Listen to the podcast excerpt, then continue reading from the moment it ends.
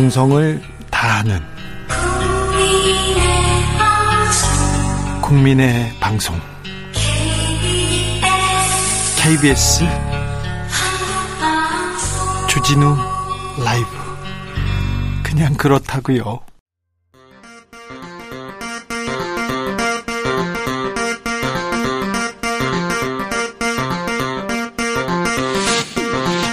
주진우 라이브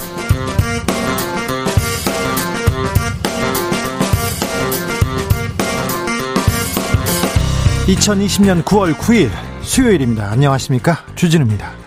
전 세계 코로나19 사망자가 90만 명을 넘어섰습니다. 사망자는 보름에 10만 명씩 늘고 있는데요. 현재 누적 확진자가 미국은 650만 명을 넘었고요. 인도는 430만 명, 브라질은 410만 명 순으로 많습니다. 유럽에서는 프랑스 상황이 특히 심각합니다. 아이고. 이런 가운데 코로나의 진원지 중국이 코로나 종식을 선언했습니다. 중국 후베이성 우한에서 코로나 환자가 발생한 지 9개월 만인데요. 중국 현지 상황 KBS 특파원 연결해 들여다보겠습니다.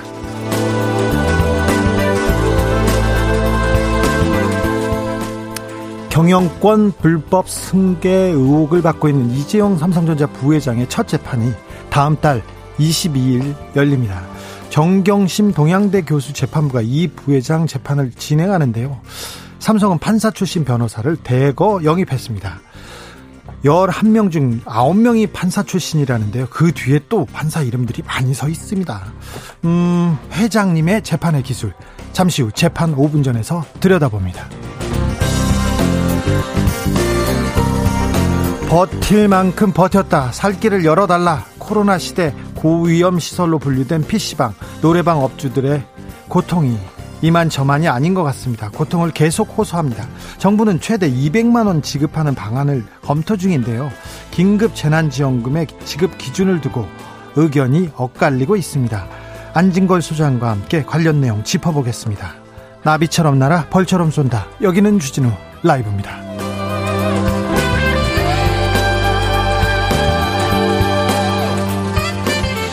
오늘도 자중자애 겸손하고 진정성 있게 여러분과 함께 하겠습니다. 주진우 라이브 듣는 분들 중에서 소상공인 분들 있으시죠? 2차 재난지원금 지급 기준 나왔는데 유흥업소를 뺀 소상공인, 노래방, PC방 등 10개 업종에 최대 200만 원 지급을 검토하고 있습니다.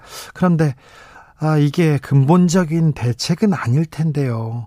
아, 그럼 어떤 대책을 내놓아야 할까요? 실제로 노래방, PC방 운영하시는 분들의 목소리 들어보고 싶습니다.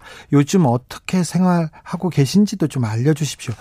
재난지원금에 대해서는 또 어떻게 생각하는지도 의견 보내주십시오. 샵 9730, 짧은, 짧은 문자는 50원, 긴 문자는 100원입니다. 콩으로 보내시면 무료입니다. 그럼 오늘 순서 시작하겠습니다.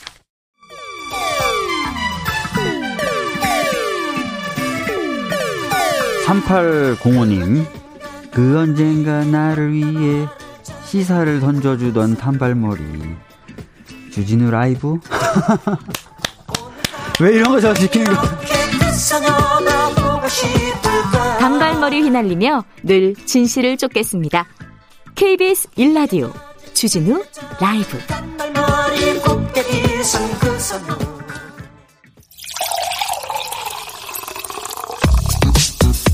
진짜 중요한 뉴스만 쭉 뽑아냈습니다. 줄 라이브가 뽑은 오늘의 뉴스 주스. 정상근 기자 어서 오세요. 네, 안녕하십니까? 네. 이 뉴스를 전해드리지 않는 날이 왔으면 합니다. 하루 빨리 왔으면 좋겠는데. 네. 코로나 현황 짚어볼까요? 오늘 영시 기준 신규 확진자가 156명입니다. 156명, 100명대입니다. 네, 어제 136명보다는 20명 정도 많아졌고요. 이틀 연속 증가세를 보이고 있습니다. 네. 이 156명 중에 국내 발생 신규 확진자는 144명이고요. 이 서울이 48명, 경기도가 51명, 인천이 1명으로 대부분 수도권입니다. 네. 하지만 광주에서도 17명의 확진자가 나왔고요. 이 대전 8명, 충남 5명 등 충청권에서도 확진자가 많이 나왔습니다. 저는요. 네. 저기 종로구청에서 집단 감염 이게 또 걸리더라고요. 네, 서울 종로구청 소속으로 공원 관리 그리고 청소 업무를 맡아오던 기간제 노동자들이 이 코로나19에 집단 감염됐습니다. 아, 모두 8명의 노동자들인데요. 어, 일부, 일부 확진자는 청와대 인근에 있는 무궁화 동산 등에서도 일을 한 것으로 전해지고 있습니다. 네, 100명대로 유지하고 있지만 긴장을 늦추면 안 될 것 같습니다. 방역 당국은 수도권에 내려진 2.5단계 해제해야 할 수 있다는 어, 내용을 조금 비추기는 했어요. 네, 현재 이틀 연속 확진자 수가 늘어났지만 뭐 지난주에 비해서는 이 100명대 확진자가 안정적으로 나오고 있습니다. 물론 100명대도 상당히 많은 수임은 분명한데요. 그래도 안정적으로 지키고 있다고 보는 거죠? 네, 이 정부는 수도권 거리두기 강도와 관련된 결정을 이번 주에 다시 하기로 했습니다.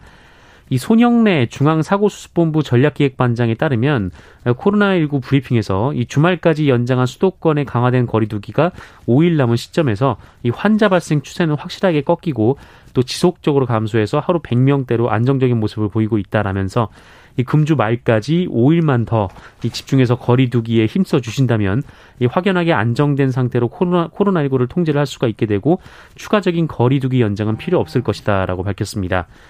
어, 그러면서 이 국민 여러분의 힘든 노력으로 이 수도권의 확산세를 억제하며 다시 일상으로 되돌아갈 수 있는 길이 조금씩 트이고 있다라고 밝혔습니다만 어, 수도권의 공연이나 강변 등으로 최근 사람들이 몰리고 있다라면서 이 거리두기 실천을 또 거듭 요청하기도 했습니다.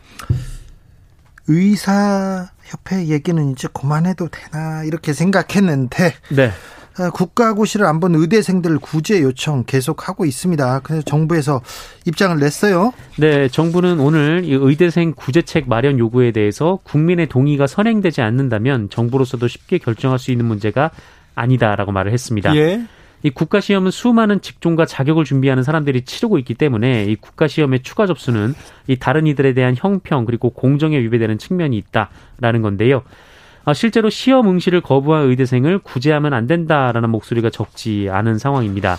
이 청와대 국민청원 게시판에 이 국시 접수 취소한 의대생들에 대해서 추후 구제를 반대합니다라는 게시물이 올라왔는데 엄청 많이 그 호응을 받고 있어요. 네, 50만 명 가까이 동의를 한 상황입니다. 네. 어, 게다가 보건복지부는 의대생들도 현재 국가 시험을 스스로 거부하고 있는 상황이고 아직 국가 시험에 응시하겠다라는 의견도 공식적으로 받은 바 없다라면서 어, 이런 상황에서 국가 시험의 추가 기회를 논의하는 것 자체의 필요성이 떨어진다.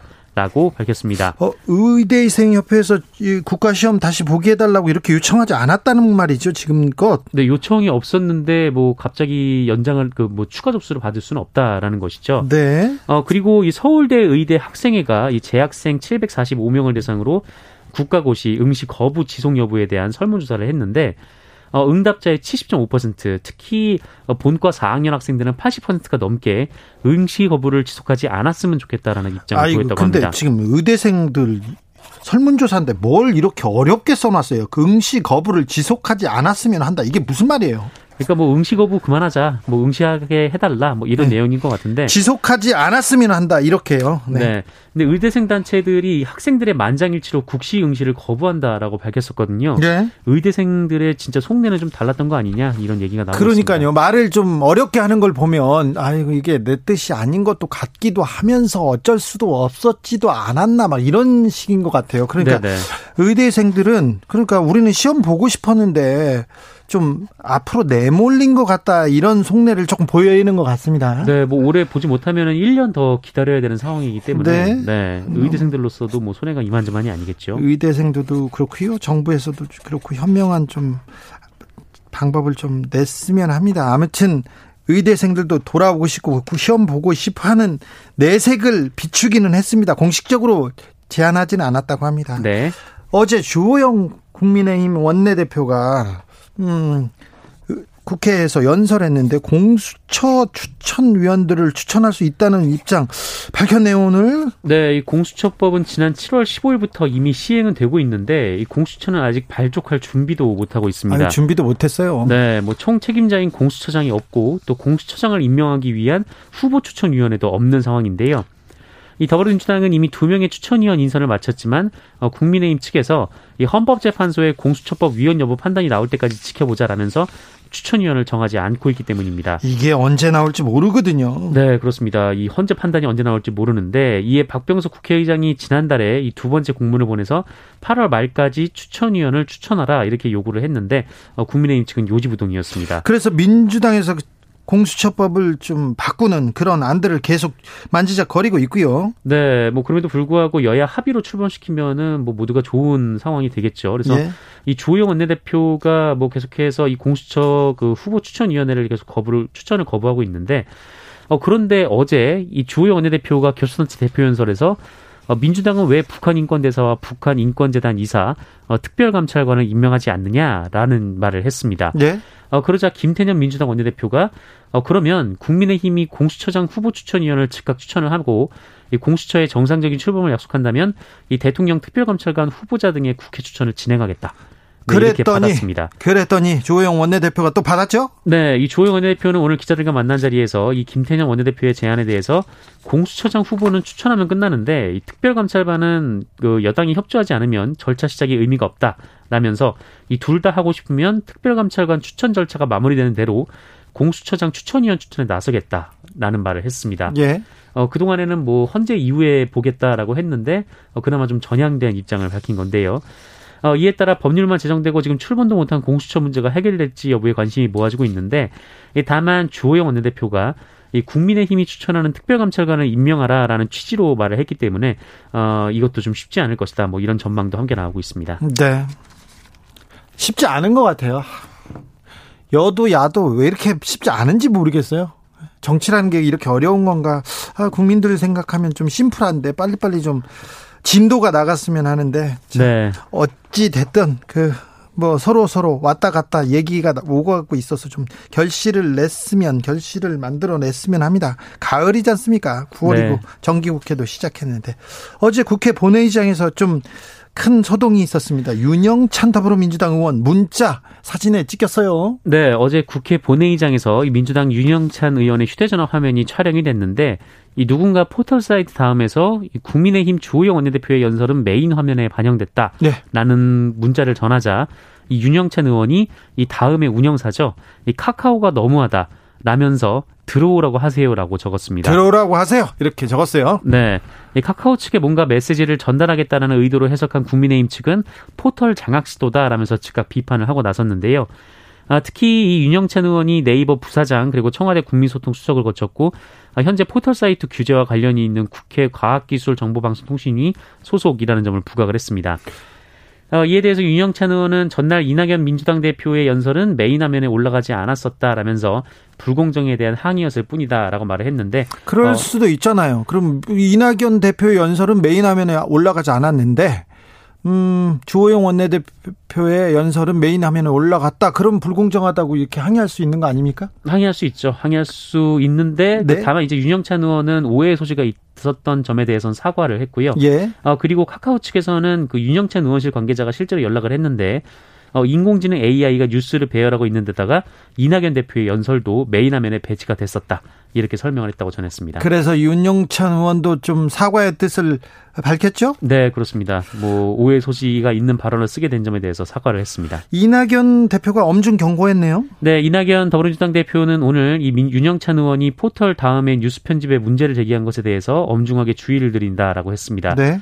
어, 이낙연 대표는 어제 이 본인 당 소속 의원이 국회 회의 중에 한 포털 매체와 관련된 부적절한 문자를 보낸 것이 포착됐다라면서 어, 그 의원님께 알아보니 어, 우리 당 대표 연설과 야당 대표 연설을 불공정하게 다루었는지 문제 의식을 가지고 있었다고 한다.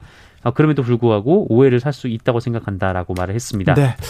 어, 이낙연 대표의 언론사 후배예요. 동아일보 후배인데다가 네네. 이분이 네이버에서 네이버에서 대관 업무도 하고 이런 포털 뉴스가 어떻게 어떻게 국민들한테 편집되는지 잘 알거든요. 거기다 국민 소통 수석을 했고 그래서 이 논란이 조금 커졌습니다. 사과는 했지만 국민의힘에서는 이 문제를 계속 물고 어, 늘어질 가능성이 있고요. 네, 그렇습니다. 네, 조금 조금 더 어, 상황이 어떻게 되는지 좀 지켜보겠습니다. 민주당이 13세 이상 국민들에게 통신비 2만 원 지원하자 이런 방안 방안을 어, 추진 중입니다. 네, 이낙연 더불어민주당 대표는 오늘 이 문재인 대통령과의 청와대 간담회에서 13세 이상 국민들에게 통신비 2만 원을 일괄 지급하는 방안을 요청했습니다. 어, 문재인 대통령도 이에 대해서 긍정적인 답을 한 것으로 전해지는데요. 왜 갑자기 통신비 2만 원이죠? 네, 뭐 민주당에서는 만 13세 이상 국민들에게 뭐 통신비를 일괄 지원하는 방안을 요청을 했다라면서 액수가 크진 않더라도 이 코로나19로 지친 국민들에게 어 다소나마 위로가 될 수 있을 것이다라고 그, 그, 그, 어, 그 이유 때문에 요청했다고 뭐 전화는 전했습니다. 다 쓰니까 전 국민한테 약간 위로에 위로에 그 지원금을 주자 이런 생각인 것 같습니다. 음, 그리고 전날 뭐 그 청년층 그리고 노년층을 제, 어, 노년층에만 지급을 하자라는 뉴스가 나와서 또 논란이 된 적이 있었는데 예. 어, 뭐 정부에서는 이런 방안을 논의를 한 적이 없다라는 입장을 밝힌 바가 있습니다. 아무튼 재난지원금을 어떻게 줘야 되는지 누구는 줘야 주고 누구는 못 받는다 이게 형평성 논란이 커지기 때문에 네. 계속해서 한 개씩 두 개씩 나오는데요. 이 문제에 대해서는 잠시 후에 저희가 음, 안진걸 소장하고 짚어보겠습니다. 아, 의, 그 전광훈 목사가 뜨거웠었는데요. 그 네. 이후에 최대집 의협 회장, 어이구 뜨겁더니 지금은 이제 쑥 지나갔습니다. 추미애 장관, 아이고 이게 무슨 내용인지 모르겠어요. 근데 추미애 장관 측에서 방송사를 고발했다네요. 네, 지금 추미애 장관 아들 관련된 의혹으로 지금 언론에서 굉장히 뜨겁죠? 많은 보도가 나오고 있는데 네. 다른 기사를 찾아보기가 좀 어려울 정도로 네. 많이 쏟아지고 있습니다. 어, 그런데 이 추미애 법무부 장관 아들 서모 씨 측이 이 부대 배치 청탁이 있었다고 언급한 이 당시 주한미군 한국군 지원단장의 아, 지원 단장과 아, 그리고 이 발언을 녹취해서 보도한 SBS 등을 허위 사실에 의한 명예훼손으로 서울지방경찰청에 고발한다라고 밝혔습니다. 이번에도 SBS에서 결정적인 보도를 했습니다. 네, 이 법률 대리인인 현근택 변호사는 이 서씨 측이 수료식 날 이 부대 관계자와 개인적으로 만난 사실이 없고 또 부대 배치와 관련한 청탁을 넣지 않았다라면서 고발 사유를 밝혔는데 네.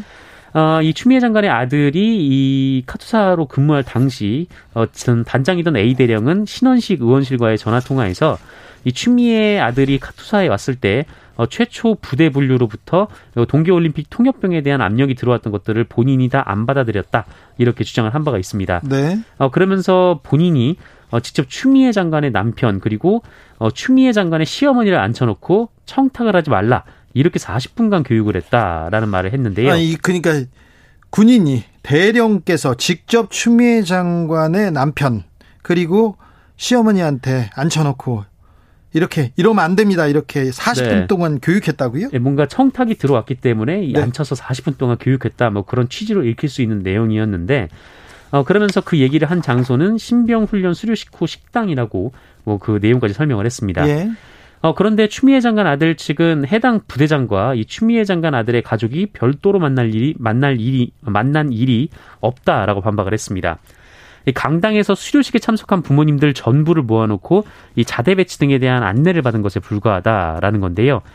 어, 현근택 변호사는 컴퓨터에 의해서 부대 배치가 이루어지기 때문에 뭐 부대 배치와 관련한 청탁은 있을 수 없다라고 주장하면서 어, 특히 90세가 넘은 할머니가 청탁을 해서 이를 말리기 위해서 40분간 교육을 했다고 말한 것은 뭐 도저히 묵과할 수 없는 일이다 이렇게 덧붙였습니다. 그 대령께서 그 대령이 폭로를 이번 추미애 장관 폭로를 주도하고 있는 신원식 국민의힘 의원과 좀 각별한 사이라면서요? 네, 지금 현재 논란의 대부분은 이 A 예비역 대령의 발언에서 나오고 있는데 이 예비역 대령이 과거 신원식 국민의힘 의원의 이 참모장을 지낸 최측근이다 이런 보도가 나왔습니다. 자, 그런데 그 신원식 의원의 최측근인 거는 최측근인데 이분이 그 추미애 장관 아들의 해당 부대장 대령은 맞죠? 네네. 네. 어 당시 이제 그 지원 단장이었던 사람인데요. 예. 어, 이 A 씨가 전역 전에 2011년께 그 육군 3사단에서 참모장으로 근무를 했는데 그때 3사단장이 바로 신원식 당시 소장이었다는 겁니다. 예. 어, 보도한 뉴스원에 따르면 여권 관계자가 이 A 씨가 2011년 3사단에서 이 신원식 당시 사단장의 참모장으로 근무를 하면서 각별한 관계를 쌓은 것으로 안다라는 말을 했다고도 덧붙였습니다. 네. 신원식 그 의원이 의원이 되기 전에 저는 어디에서 많이 뵀냐면요. 광화문 태극기 집회에서 굉장히 주도적으로 마이크를 잡고 얘기했었는데 어, 정광훈 목사와 같이 있는 사진도 꽤 많습니다. 네, 그런데 문재인 대통령 탄핵 예, 외치면서 뭐 빨갱이다, 뭐 북한의 하수인이다 이렇게 얘기하면서 촛불을 든 사람들은 다 반역자다 이렇게 얘기하는데 좀 사실관계가 전혀 전혀 다른 얘기를 함부로 막 하더라고요. 근데 그분 지금 주장을 계속해서 언론이 받아쓰고 있습니다. 그래서 조금 조심하셔야 됩니다. 좀 천천히 보셔야지 괜히 그분 얘기를 그리고 그 주변 분들의 주장을 근거 없는 주장을 이렇게 올리지 않습니까? 그러면 추미애 장관이나 그 주변에서 그 법적 법적 소송으로 갈 가능성이 굉장히 크기 때문에 네. 이런 문제는 천천히 지켜보셔도 되고요. 검찰 수사가 금방 나올 거니까 그걸 보고 천천히 비판하고 잘못한 건 잘못했다고 지적하고 그때 잘한 거는 잘 잘했다고 얘기해도 되니까 천천히 좀 가셨으면 합니다.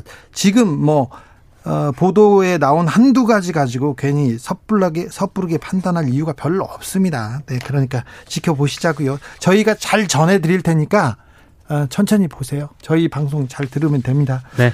음, 이 문제도 조금 가슴 아프고 좀 뜨거운 문제이기도 한데요. 디지털 교도소 관련된 논란 아 어렵습니다. 어려워요. 네, 이 디지털 교도소라는 것이 엠번방 사건이 불거진 후에 이 성범죄자의 신원을 자의로 공개하는 사이트로 만들어졌습니다. 네. 이 성범죄자에 대한 한국 사법 체계의 처벌이 약하다라고 주장하면서 일종의 응징을 하겠다라고 주장하는 사이트인데 네, 왜 이런 일을 하는지는 알겠어요. 네. 뭐 알겠어. 그런데요. 어, 그런데 이 최근 이 디지털 교도소에 신상이 공개된 사람들이 억울하다면서 항의를 하거나 이 심지어 사망하는 일이 잇따라 벌어지고 있습니다. 예. 이 최정호 가톨릭대 의대 정신건강의학과 교수가 억울함을 호소했는데요. 어, 지난 6월 말 이 디지털 교도소의 이름과 휴대전화 번호 등 개인 신상 정보가 공개된 바 있습니다. 어, 디지털 교도소는 이 최정호 교수가 성착취 동영상 구매를 시도했다라는 이 텔레그램 대화 내용을 캡처한 사진도 올렸는데 이 최정호 교수는 일방적으로 성범죄자로 신상이 공개됨으로써 큰 피해를 입었다라고 호소를 하고 디지털 교도소 운영자를 명예훼손 혐의로 고소를 했습니다. 사실이 아니었죠? 네, 경찰이 수사에 나섰는데 사실이 아닌 것으로 판단된다라는 결론을 내렸습니다. 그러니까 최 교수하고는 관련이 없어요. 이거 이 부분하고. 네, 그렇죠? 휴대전화를 포렌식해서 다 대조를 해봤다고 하고요. 그리고 맞춤법이나 말줄임 등 문자 작성 습관도 일관되게 달랐다라고 경찰은 밝혔는데 어, 하지만 이미 그렇게 신상이 공개된 뒤여서 좀 큰 뭐 충격이나 지금 피해를 호소를 하고 있습니다. 다른 피해자도 있죠? 네, 이 디지털 교도소에 신상이 올라간 20대 대학생이 억울함을 호소한 뒤에 사망하는 일이 있었습니다. 어, 지난 3일 이 서울 소재 대학에 다니는 A 씨가 자택에서 사망 단체에 발견된 일이 있었는데 심장마비 증세로 쓰러진 것으로 알려졌습니다. 예.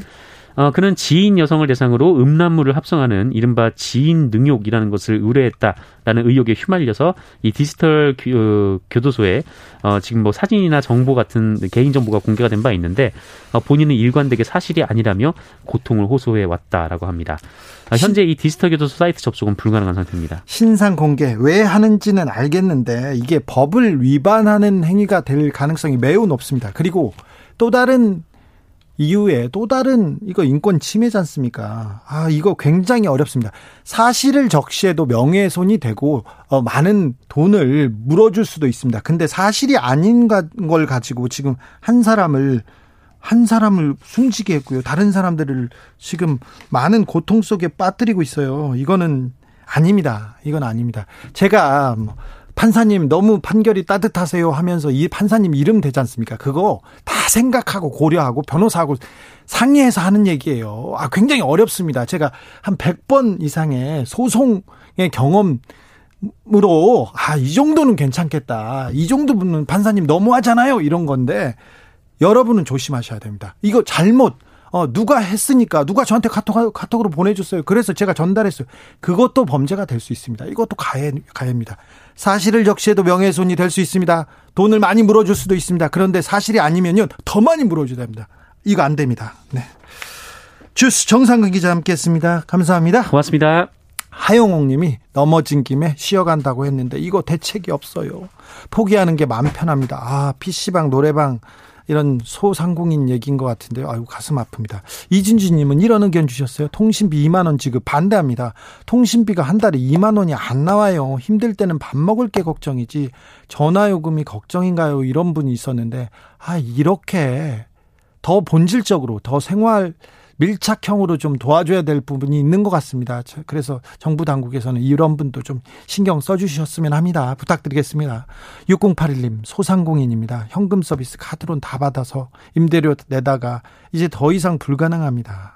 지난달부터 임대료 못, 임대료 못 내고 있습니다. 대책을 세웠으면 실행에 옮겨주세요. 죽을 것 같습니다. 아이고, 좀 조금만 힘을 내주십시오. 0916님, 긴급 고용 안정자금, 모든 업종 다 힘들어요. 아직 1차 고용 안정자금, 그 지급 완료만 뜨고 입금 안 되고 있어요. 언제 입금될지 한심해요. 아직 1차 고용 안정 자금이 잘 그 직접 뭐 입금이 안 됐다. 아직 전해지지 않고 있다는 얘기입니다. 8672님. 어두운 밤거리와 불 꺼진 가게들을 볼 때마다 가슴이 먹먹하며 눈물이 납니다. 언제 제자리로 돌아갈지. 아, 아직 우리가 가야 할 길이 굉장히 멀고 험합니다. 그러니까 조금씩 힘을 내야 됩니다. 하반기에는 굉장히 어려울 거예요. 올 가을에는 겨울에는 힘들 겁니다. 그래서 아, 조금 음 대, 대책이 필요하고요. 대비해야 됩니다. 그리고 항상 말씀드리지만 주변을 좀 둘러봐서 예, 사회가 이 나라가 따뜻함을 잃지 않았다는 것을 보여줬으면 합니다. 교통정보센터 다녀오겠습니다. 김은아 씨. 주진우 라이브.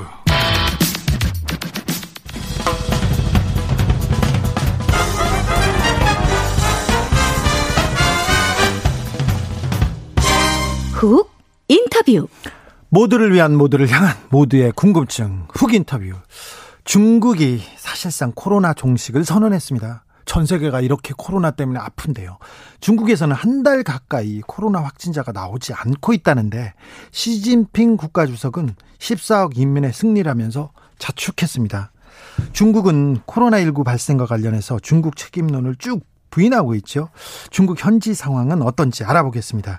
코로나 19 때부터 베이징에 있었던 안양봉 KBS 특파원 중국 지국장입니다. 안녕하세요. 네네, 안녕하세요. 코로나가 처음에 중국 우한에서 이렇게 나왔을 때요. 그때 네. 중국 분위기는 어땠습니까? 아, 저, 제 같은 경우는 이제 1월 23일 그 우한이 봉쇄가 되지 않았습니까? 근데 예. 제가 1월 20, 21일 이틀 동안 우한 취재를 현장에 다녀왔었어요. 예. 어, 근데 그 당시만 하더라도 상황이 사실 이렇게까지 진행될 거라고 뭐 저도 물론이고 우한에 있는 사람들조차도 사실 잘 몰랐던 것 같아요. 네. 지금은 일반적으로 이게 마스크 쓰는 게 일반화되어 있습니다만 그 당시 그런 것들도 전혀 없었고요. 뭐 그렇기 때문에 우한발 확산이 지금 이렇게까지 이어진 게 아닌가 이렇게 생각이 됩니다. 예. 지금 네. 중국 현지 상황은 어떻습니까? 베이징 시내 분위기는 어떻습니까? 베이징은 이제 보면 우한이 가장 큰 규모의 집단 발병이었고요. 그, 그 이후로 심파디 시장이라고 아시아 최대 규모의 시장인데 이 그 심파디 시장발 확산이 베이징에서 있지 않았습니까? 예. 그리고 나서 이제 단계가 그 3단계에서 2단계로 완화되기는 했습니다만 아직 베이징 같은 경우는 뭐 거리에서도 대부분의 사람들이 마스크를 착용하고 있고요. 근데 한 2주 전에 마스크를 착용하지 않아도 된다라는 지침의 변경은 있었습니다. 그런데 아직까지도 시민들의 대부분이 마스크를 착용하고 있고요. 실내에서는 당연하고요. 아직까지도 이렇게 많이 좀 경각심을 갖고 있다고 그래야 될까요? 뭐 그런 상황입니다. 어제 중국에서 코로나 전쟁에서 이겼다면서 그 방역 표창대회도 있었고요. 네네. 어, 이, 이거를 사실상 시진핑 주석의 코로나 종식 선언으로 보기도 합니다. 네네.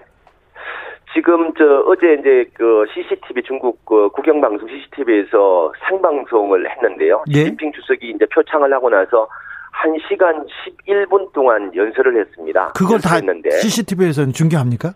1시간 네네, 중계를 하죠. 아, 예, 그래요? 예. 뭐, 그, 그 뭐 CCTV뿐만이 아니고요. 예. 뭐 모든 그 관영 매체들이 다 이제 라이브로 중계를 했는데 시 주석이 이제 이렇게 이야기를 했습니다. 어쨌든 신중국 70년 이래 가장 큰 중대한 공중 위생 사건이었다. 예. 이 위생 사건에서 인민들이 전쟁을 치렀고 총력전에서 성과를 거뒀다 이렇게 평가를 했습니다. 그래서 중국의 방역 투쟁은 중국의 정신이자 중국의 힘이자 중국의 책임감을 충분히 보여줬다 이렇게 이야기를 했고요. 예. 이런 부분들은 사실 또 코로나 이후로 또 경제 성장까지 반전에 성공하면서 중국이 어 코로나도 잡고 경제 성장도 일궈낸 중국 특색 사회주의, 이 체제 우월성을 보여준 과정이었다 이렇게 평가를 했습니다. 그러면서 뭐 앞으로도 산발적인 위험이 있을 수 있다라는 부분에 대해서는 인정을 했지만 이런 전면적인 승리를 이어 계속 이어나가자 이렇게 강조하면서 사실상의 종식 선언을 한 셈이라고 봐야 될 것 같습니다. 자신감이 네. 넘치네요.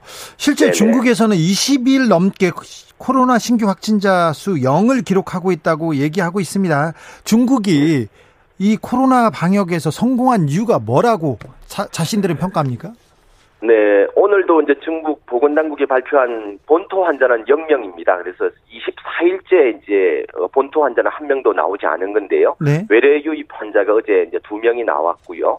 근데 이제 중국은 사실 보면 중국이기 때문에 가능한 방역 매뉴얼이 작동을 하고 있습니다. 그래서 그렇죠. 통제. 보면 예, 네. 예, 격리 조기 격리하고 조기에 발견하고 그리고 발견된 확진자에 대해서 조기에 치료한다. 이게 격리 발견 치료 이 세 가지 그 흐름에 따라서 진행이 되는데요. 뭐 지금 제가 있었던 베이징 같은 경우는 보면 심파디에서 환자가 나왔을 때 그 주변은 물론이고 그 일대를 모두 다 동, 동세를 해버립니다. 뭐 아파트는 물론이고 직장 상감 전혀 나올 수가 없고 들어갈 수도 없습니다. 그리고 네. 위험도에 따라서 잠복기 기간이 14일은 물론 그더저 오랜 기간 동안에 일체의 이동을 금지시키는 거죠. 네. 그래서 격리 조치를 하고요. 그리고 나서 또 대규모 발견 환자를 발견하는 핵상 검사를 시행을 합니다. 베이징 네. 같은 경우는 1,200만 명에 대해서 핵상 검사를 했고요. 예. 우한 같은 경우는 전수 조사를 했지 않습니까? 전수 검사를 1천만 명에 대해서 아, 이렇게 다요? 해서 네. 네, 그렇죠. 대대적인 조사, 어, 그 검사를 해서 환자를 조기에 찾아내는 거죠. 그래서 말하자면 N차 감염이라고 하는 지역, 지역사회 감염을 원천적으로 차단하는 방식의 어떤 방역 메뉴를 시행을 하고 있고요. 이게 참 사실 어, 미국이나 유럽이나 뭐 한국가에서도 사실 작동하기 힘든 사회주의라는 체제, 이 체제에서 나오는 어찌 보면 방법인데 어느 정도 이게 코로나 방역에서는 일정 부분 효과가 있다라는 것은 좀 인정을 해야 되는 부분인 것 같습니다. 예. 한국에서 중국에 들어간 제 지인은 어, 들어갔더니 보름 격리하라고 했는데 그 집 앞에 집 앞에 네네. 어떤 사람이 와서 지키고 있다고 하더라고요. 못 나가게. 네네네. 어, 뭐, 저, 뭐 그런 부분이 일반적인지는 않은 것 같은데 어쨌든 나올 수는 없는 거죠. 네. 예. 그런데요. 지킵니다. 예, 네. 예. 자, 봉쇄, 봉쇄로 네. 코로나를 막았다. 여기까지는 어느 정도는 수긍이 가는데 네네. 중국의 통계 이거 믿을 수 있습니까? 20여일째 0 이거 믿을 수 있습니까? 그래서 이런 부분은 사실 보면 중국의 통계에 대해서 국제사회에서 항상 의심을 하지 않습니까? 예. 학계에서도 예. 그렇고.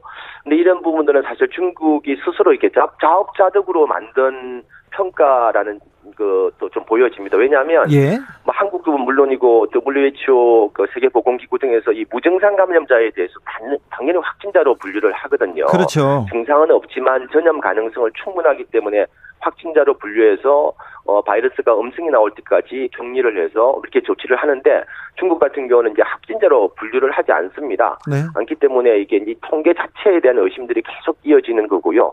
그리고 또 그럼에도 불구하고 저희가 제가 최근에 이제 후베이라든지 상하이, 안후이 이런 데 출장을 좀 다녀왔었거든요. 출장을 다닐 정도로 괜찮습니까? 중국 중국 전역은? 네, 네. 그, 뭐 상관없는데 그, 그 저, 저도 그 그쪽 지역에 가서 깜짝 놀란 게 이 그리에 그 그쪽 같은 남부 지방 같은 경우는 마스크를 쓴 사람을 찾아보기가 어려울 정도입니다. 아, 네. 그러니까 정상 공포에서 예, 해방됐다 그럴까요? 뭐 그런 것들을 목격할 수 있었습니다. 정상적으로 경제나 사회 활동이 지금 진행 중이고요. 그렇죠, 그렇죠. 그래서 네. 그것도 그럴 것인데 그 그쪽 지역 같은 경우는 지난 3월이나 4월 무렵 이후로 공식적으로 환자가 나온 경우가 없습니다. 그리고 음. 이게 만약에 이제 숨겨놓은 은폐해 놓은 지역사회 감염이 있다라고 한다면 어, 우한 사태, 수천 명이 죽은 우한 사태를 봤기 때문에 그, 그 지역의 사람들도 그거에 대한 공포가 있는 거 아니겠습니까? 그렇죠. 있겠죠. 예. 근데 은폐된 것들을 당연히 알려지게 될 거고요. 그럼 마스크를 착용한다든지 이렇게 늘어나게 될 텐데 아주 일상의 모습들을 그대로 이렇게 코로나 이전의 모습을 갖고 있는 걸로 봤으는 뭐 통계 자체가 정확하지 않다라는 의심은 있지만 그렇다고 해서 이게 조직적으로 뭔가를 중국이 은폐하고 있다라는 이런 증거들 이런 부분은 사실 찾기는 쉽지 않은 상황입니다. 의심은 네. 가는데 은폐한 증거는 네. 없으니까 좀 그래 그래도 그래서 좀 믿기는 해야 되겠습니다. 자 그런데요. 네. 네. 음 뭐 이게 세계화 시대지 않습니까? 뉴질랜드도 네. 코로나 종식 네. 선언하자마자 바로 네. 해외 유입 확진자가 나왔는데 중국이 네. 이 코로나를 종식했다 이렇게 서둘러 선언한 이유가 있었을 것 같아요. 다른 이유가. 네네. 그래서 이게 참 사실 보면 두 가지 측면으로 제가 보기에는 봐야 될 것 같은데 먼저는 아까 저 마, 말씀드렸듯이 어떤 중국식 어떤 사회주직 통제에서 오는 방역에 대한 자신감의 표현일 수 있을 것 같습니다. 해외에서 네. 이제 환자들이 들어온다고 하더라도 확진자가 들어온다고 하더라도 지금도 14일 의무적으로 격리를 해야 하고요. 뭐 이런 조치들이 다 이게, 이게 시행되고 있기 때문에 외래 유입이 있다고 하더라도 차단할 수 있다라는 거. 그리고 중국 내에서 본토에서 어떤 산발적인 감염이 있더라도 조기 격리, 조기 검사, 조기 치료라는 방역 매뉴얼로 충분히 통제 가능하다는 자신감이 있는 것 같고요.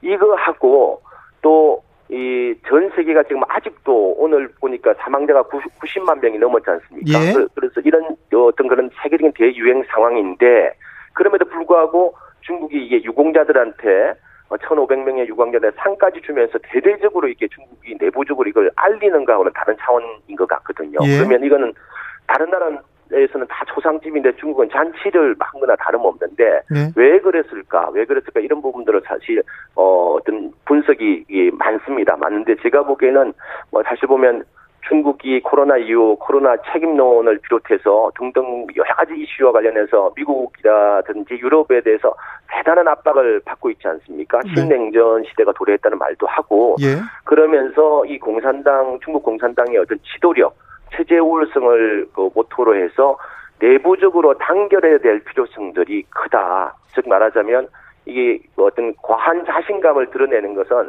뭐그 스스로의 어떤 위기가 이 위기감이 또 뭐 나타난 것도 현상이다. 이렇게 좀 분석들이 있는데 제 생각에는 이런 분석들이 좀뭐 설득력이 있다 이렇게 보여집니다. 코로나 방역에 대한 자신감. 근데 경제도 우리는 잡고 코로나도 잡았다. 경제가 중국 경제가 괜찮은 것 같아요. 그러니까 이런 얘기도 네. 하죠. 네네. 중국 경제 같은 경우는 뭐 아시다시피 2분기 GDP가 3.2% 플러스 성장을 했다고 발표가 있었고요. 예? 중국 그 시주 어제 시주석 말대로 코로나 이후 경제 성장을 회복한 유일한 나라라는 평가도 뭐 다른 국제사에 다 하고 있는 것 같습니다. 근데 저희가 이제 그, 그 이후에 좀 더 구체적으로 자료를 보니까요. 중국에는 한 31개 성시가 있거든요. 예? 31개 성시 중에, 중에서 16개 성시가 실제로 플러스 성장으로 전환을 했습니다. 절반가량 정도가. 예. 우, 우한이 있는 후베이성 같은 경우는 어, 2분기 GDP 역시도 마이너스 19.3%였으니까 치명적이고요. 상하이나 베이징 같은 경우도 마이너스 2, 3% 정도를 유지했지만은 이게 뭐 뭐랄까 광둥성 다음으로 GDP 규모가 큰 뭐 장수성을 비롯해가지고 저장성, 뭐 푸젠성, 훈안성 모두 플러스로 반전에 성공을 했습니다. 그래서 이게 뭐 사실 보면 아까 어 말씀드린 것처럼 그 남부 지방의 시민들이 일상을 회복을 했고 경제 역시도 그, 일, 그 코로나 이전 상황으로 빠르게 어, 회복 중이다라고 하는 것은 뭐 사실로 봐야 될 것 같습니다. 네. 예. 자, 양재치가 한국에 왔었는데요. 시진핑 방한합니까? 예, 중국 중국 경제는 계속 그 나아지고 있다는데 한국 경제도 중국하고 이렇게 맞물려 가는 부분이 많아서 이거 참 기대되고 걱정도 됩니다. 뭐 그런 부분에 대해서 저희 특파원들도 현지에서 시주숙 방안이 언제쯤 이루어질 것인가 이런 거에 대해서 뭐 초미의 관심사이고 많이 이제 스치를 하고 있습니다만은 사실 아직까지 뭐 어, 어, 날짜를 못 바꿔서 전해지는 소식은 없고요. 다만 10월에 중국이 오중전회라고 해서 아주 정치적으로 큰 의미를 가지고 있는 그 행사가 있고요. 그 오중전회 이후에 이제 14차 5개년 계획이라고 해서 내년부터 앞으로 5년 동안의 경제 성장 계획을 발표를 합니다. 이런 중요한 이제 당 정치 행사가 앞두고 있기 때문에 그 전에는 불가능할 거고요. 그렇다고 한다면 10월 말 11월 초 정도를 예상할 수가 있겠는데 네. 이런 부분이 이제 양국 정부가 공식적으로 발표하는 시점 뭐 좀 기다려봐야 될 것 같습니다. 어쨌든 시가 시 주석이 방한한다라는 약속들을 그 코로나 상황 때문에 지키지 못했기 때문에 네. 그 약속은 국가 간의 상호주의에 따라서 시 주석의 방안 자체는 뭐 언젠가는 당연히 이루어질 것이라는 것은 분명한 것 같고요. 방일은 취소됐지만 방안은 취소되지는 않았지 않습니까 아직? 그렇습니다, 그렇습니다. 예. 자, 미중 간의 갈등 이것도 걱정이에요. 우리 한국은 또 네. 미국도 걱정해야 되고 중국도 걱정하고 중국하고 미국하고 싸우면 또 걱정해야 됩니다. 아, 네. 참 미중 간의 갈등이 조금 어떻게 조금 나아질까요? 계속 트럼프 대통령이 갈등을 좀좀 부추기고 있는 것도 같은데요. 네 네. 어, 지금 보면 어쨌든 중국도 단기적으로 이 상황이 그 뭐 미중 관계가 그 나아질 거라고 전혀 생각하지 않고 있습니다. 그렇지만 중국 같은 경우는 이제 사실 보면 뭐 미국이 여러 압박을 하고 있습니다만은 실질적으로 거기에 대해서 반격하는 행동은 사실상 전혀 하고 있지 않다고 봐도 되는 거거든요. 네, 자제하고 있죠. 예, 예, 뭐 상호주의에 따라서 휴스턴 영사관을 폐쇄를 하니까 수찬승의 청도 영사관을 폐쇄를 했고 뭐 캐리람 홍콩 행정장관에서 제재를 하니까 미국 공화당 상원의원들이 제재를 했고 뭐 이 두 가지 조치 말고는 뭐 화웨이든 틱톡이든 뭐 신장이든 홍콩이든 남중국이든 어떤 제재에도 맞받아치는 조치를 하지는 않고 있습니다. 그래서 중국 같은 경우는 사실 보면 현실적으로 지금 상황에서 미국과 이렇게 단판 짓는 승부를 해서 이길 이길 수 있는 자신이 없다라는 내부적인 평가도 있을 것 같고요. 그리고 이거 군사적으로든 경제적으로든 마찬가지일 것 같고요. 그래서 당장 뭐 맞불을 놓기보다는 미국 대선 이후를 지켜보자는 전략 이런 전략이 아닌가 이렇게 보여지고요. 다만 중국도 이제 인내하지 못하는 한 가지가 있다고 한다면 타이완이겠죠. 타이완이길 텐데 미국 이제 뭐그 보건부 장관이 방문을 하기도 했었는데 이 차원을 넘어서는 어떤 어떤 실질적인 그 양국 그 타이완과 미국 간의 관계에 진전이 있다라고 한다면 중국 지도부가 말했던 어떤 하나의 중국 일국 양제를 훼손하는 거기 때문에 그런 상황에서까지 중국 지도부가 가만히 있을 것인가 이 부분은 좀 사실 지켜봐야 될 것 같습니다. 오늘 말씀 감사합니다. 중국 문제는 중국 이야기는 또 물어보겠습니다. 네네 감사합니다. 지금까지 중국의 안양봉 특파원이었습니다.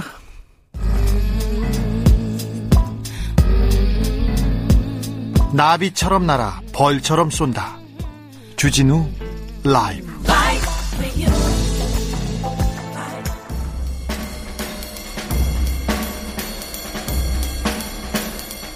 느낌 가는 대로 그냥 고른 뉴스 여의도 주필 명부에 번호 기재했더니 외롭다 낯선 연락 잇따라 SBS 기사입니다. 요즘 식당이나 커피숍 가면 이름, 휴대번호, 휴대전화 번호 이렇게 적으라고 하지 않습니까? 그런데 전화번호를 남긴 뒤에 모르는 사람한테 이상한 전화나 문자 받았다는 피해자 늘고 있습니다. 아이고, 걱정했는데요. 외롭다고 문자하는 사람도 있고 술 사주겠다고 하는 사람도 많다고 합니다. 사실 방명록을 보고 내 전화번호를 안다. 이거 좀 걱정이 되는 상황이잖아요. 저도 아 이거 민감한 개인정보가 악용되지 않을까 이 관리는 제대로 되고 있나 이거 항상 걱정하는데요. 저도 그런데 걱정하는 분 많습니다. 음, 이름 적으라고 하니까 저는 안 들어가는 경우도 많았는데 아, 이 부분에 대해서는 업주들이 특별히 관리해야 되고요. 이거는 또 정부에서 각별히 관리해야 됩니다. 개인 정보가 너무 코로나 시대라고 너무 쉽게 너무 무분별하게 이렇게 공개되고 어 그냥 퍼지고 있습니다. 이 부분에 대해서 이 부분은 자, 결코 작지 않은 문제입니다. 이 부분에 대해서 더 신경 써야 됩니다. 아 걱정돼요. 저는 저도 연락 올까봐 걱정돼요. 이성한테 연락 말고 다른 데서 어, 아유 네.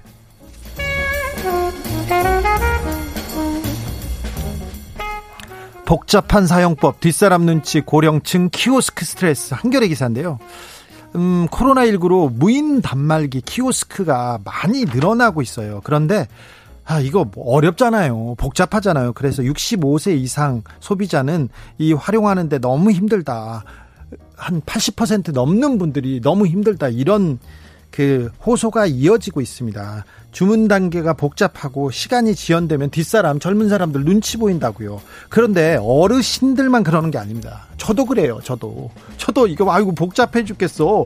이거 뭘 누르라고 하고 빼놓 빼놓으라고 하고 아이고 이거 저는 수도꼭지 고치고 막 전구 고치는 것도 힘들어 하는데 온라인 시대 아이고 공인인증서 이런 거 나오면 머리가 아픕니다. 어르신들 당연합니다.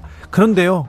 안타깝게도 어르신들 무인 단말기 계속 늘어날 수밖에 없어요, 앞으로. 그러니까 배우는 수밖에 없습니다. 적응하는 수밖에 없습니다. 어? 앞으로 계속 늘어나요. 그러니 어쩔 수 없습니다. 우리 배우자고요. 저도 배우겠습니다. 네.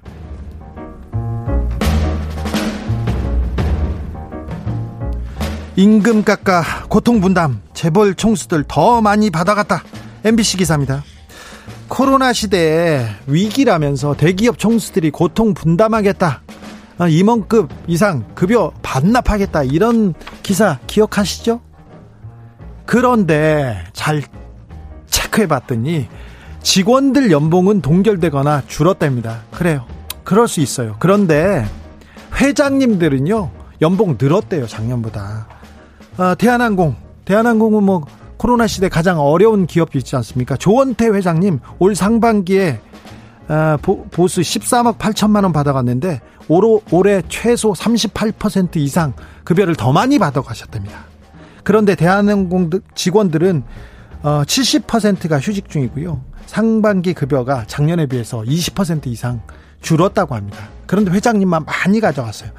대한항공만 그러냐고요? LG도 그렇습니다. 직원들 임금은 18% 줄어들었는데 구광모 회장님 연봉 81% 올랐답니다. 포스코 역대 최악의 실적 보여주고 있습니다. 최정우 회장님 보수 49% 인상됐습니다. 직원들 급여 조금 올랐습니다. 49%나 올랐답니다. 최정우 회장님. 어, 대기업 10군데를 확인해 봤더니 총수 연봉이 오른 곳이 7곳에 달한답니다. 회장님들 솔선수범까지는 안 바랄게. 제발 좀 약속을 지키는 것까지도 안 바랄게. 지키는 척만 해주세요. 척이라도 합시다. 코로나 시대지 않았습니까?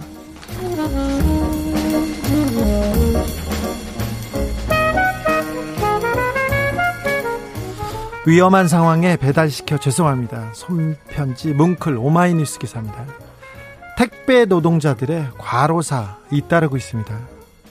지난 1월에 우체국 택배 노동자가 의식을 잃고 쓰러져 사망했고요. 3월에는 쿠팡 노동자가, 6월에는 로젠 택배 노동자가, 또 5월에는 대한통운 노동자가 계속해서 택배 기사님들이 과로사한다는 얘기 가슴 아프게 들었는데요.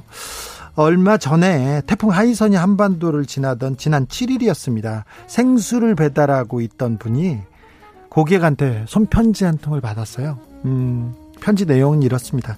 태풍, 태풍으로 인해 위험한 상황에 상품을 주문해 죄송합니다.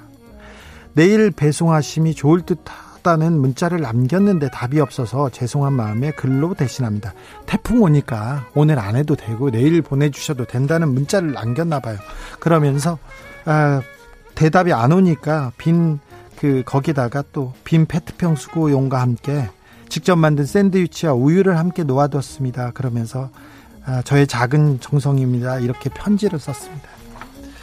이런 작은 정성이 코로나를 이기는 큰 힘이 될 거라고 생각합니다. 이건 큰 힘이 모이고 모여서 우리가 코로나를 극복하지 않을까 그런 생각해 봅니다. 모든 택배 기사님들 항상 힘내시고요. 네, 감사합니다. 감사함을 대신 전하겠습니다. 아, 근데 저는 택배 시키는 것도 어려워가지고 아직 택배를 못 시켜봤네. 참. 어르신들 그런 분들 많으니까 걱정하지 마세요. 젊은 사람도 어렵, 습니다 네. 자, 허니 패밀리의 우리 같이 해요 드리면서 저는 잠시 쉬었다가 6시에 돌아오겠습니다. 정승아님은 이런 문자 주셨어요. 저도 30대인데 종업원이 키오스크에서 주문하세요라고 하면 키오스크가 뭔지 몰라서 너무 당황했어요. 그러게요. 벌써 어렵잖아요. 저 말고 30대도 어렵다고 하지 않습니까? 네. 별바다매님, 전 40대인데 어려워. 그렇다니까요. 저만 어려운 거 아니잖아요. 정경숙님, 50대 저도 못해요. 아, 저, 더, 저만 어려운 거 아닙니다. 어르신들 힘내십시오. 저도 있습니다. 응원하겠습니다. 그리고 당신, 우리 같이 해봐. 들어봐 우리 지금 어려운 시대에. 대해는 하고 있는 거야 실험은 우리나라. 급격히 누가만 가고만 있는데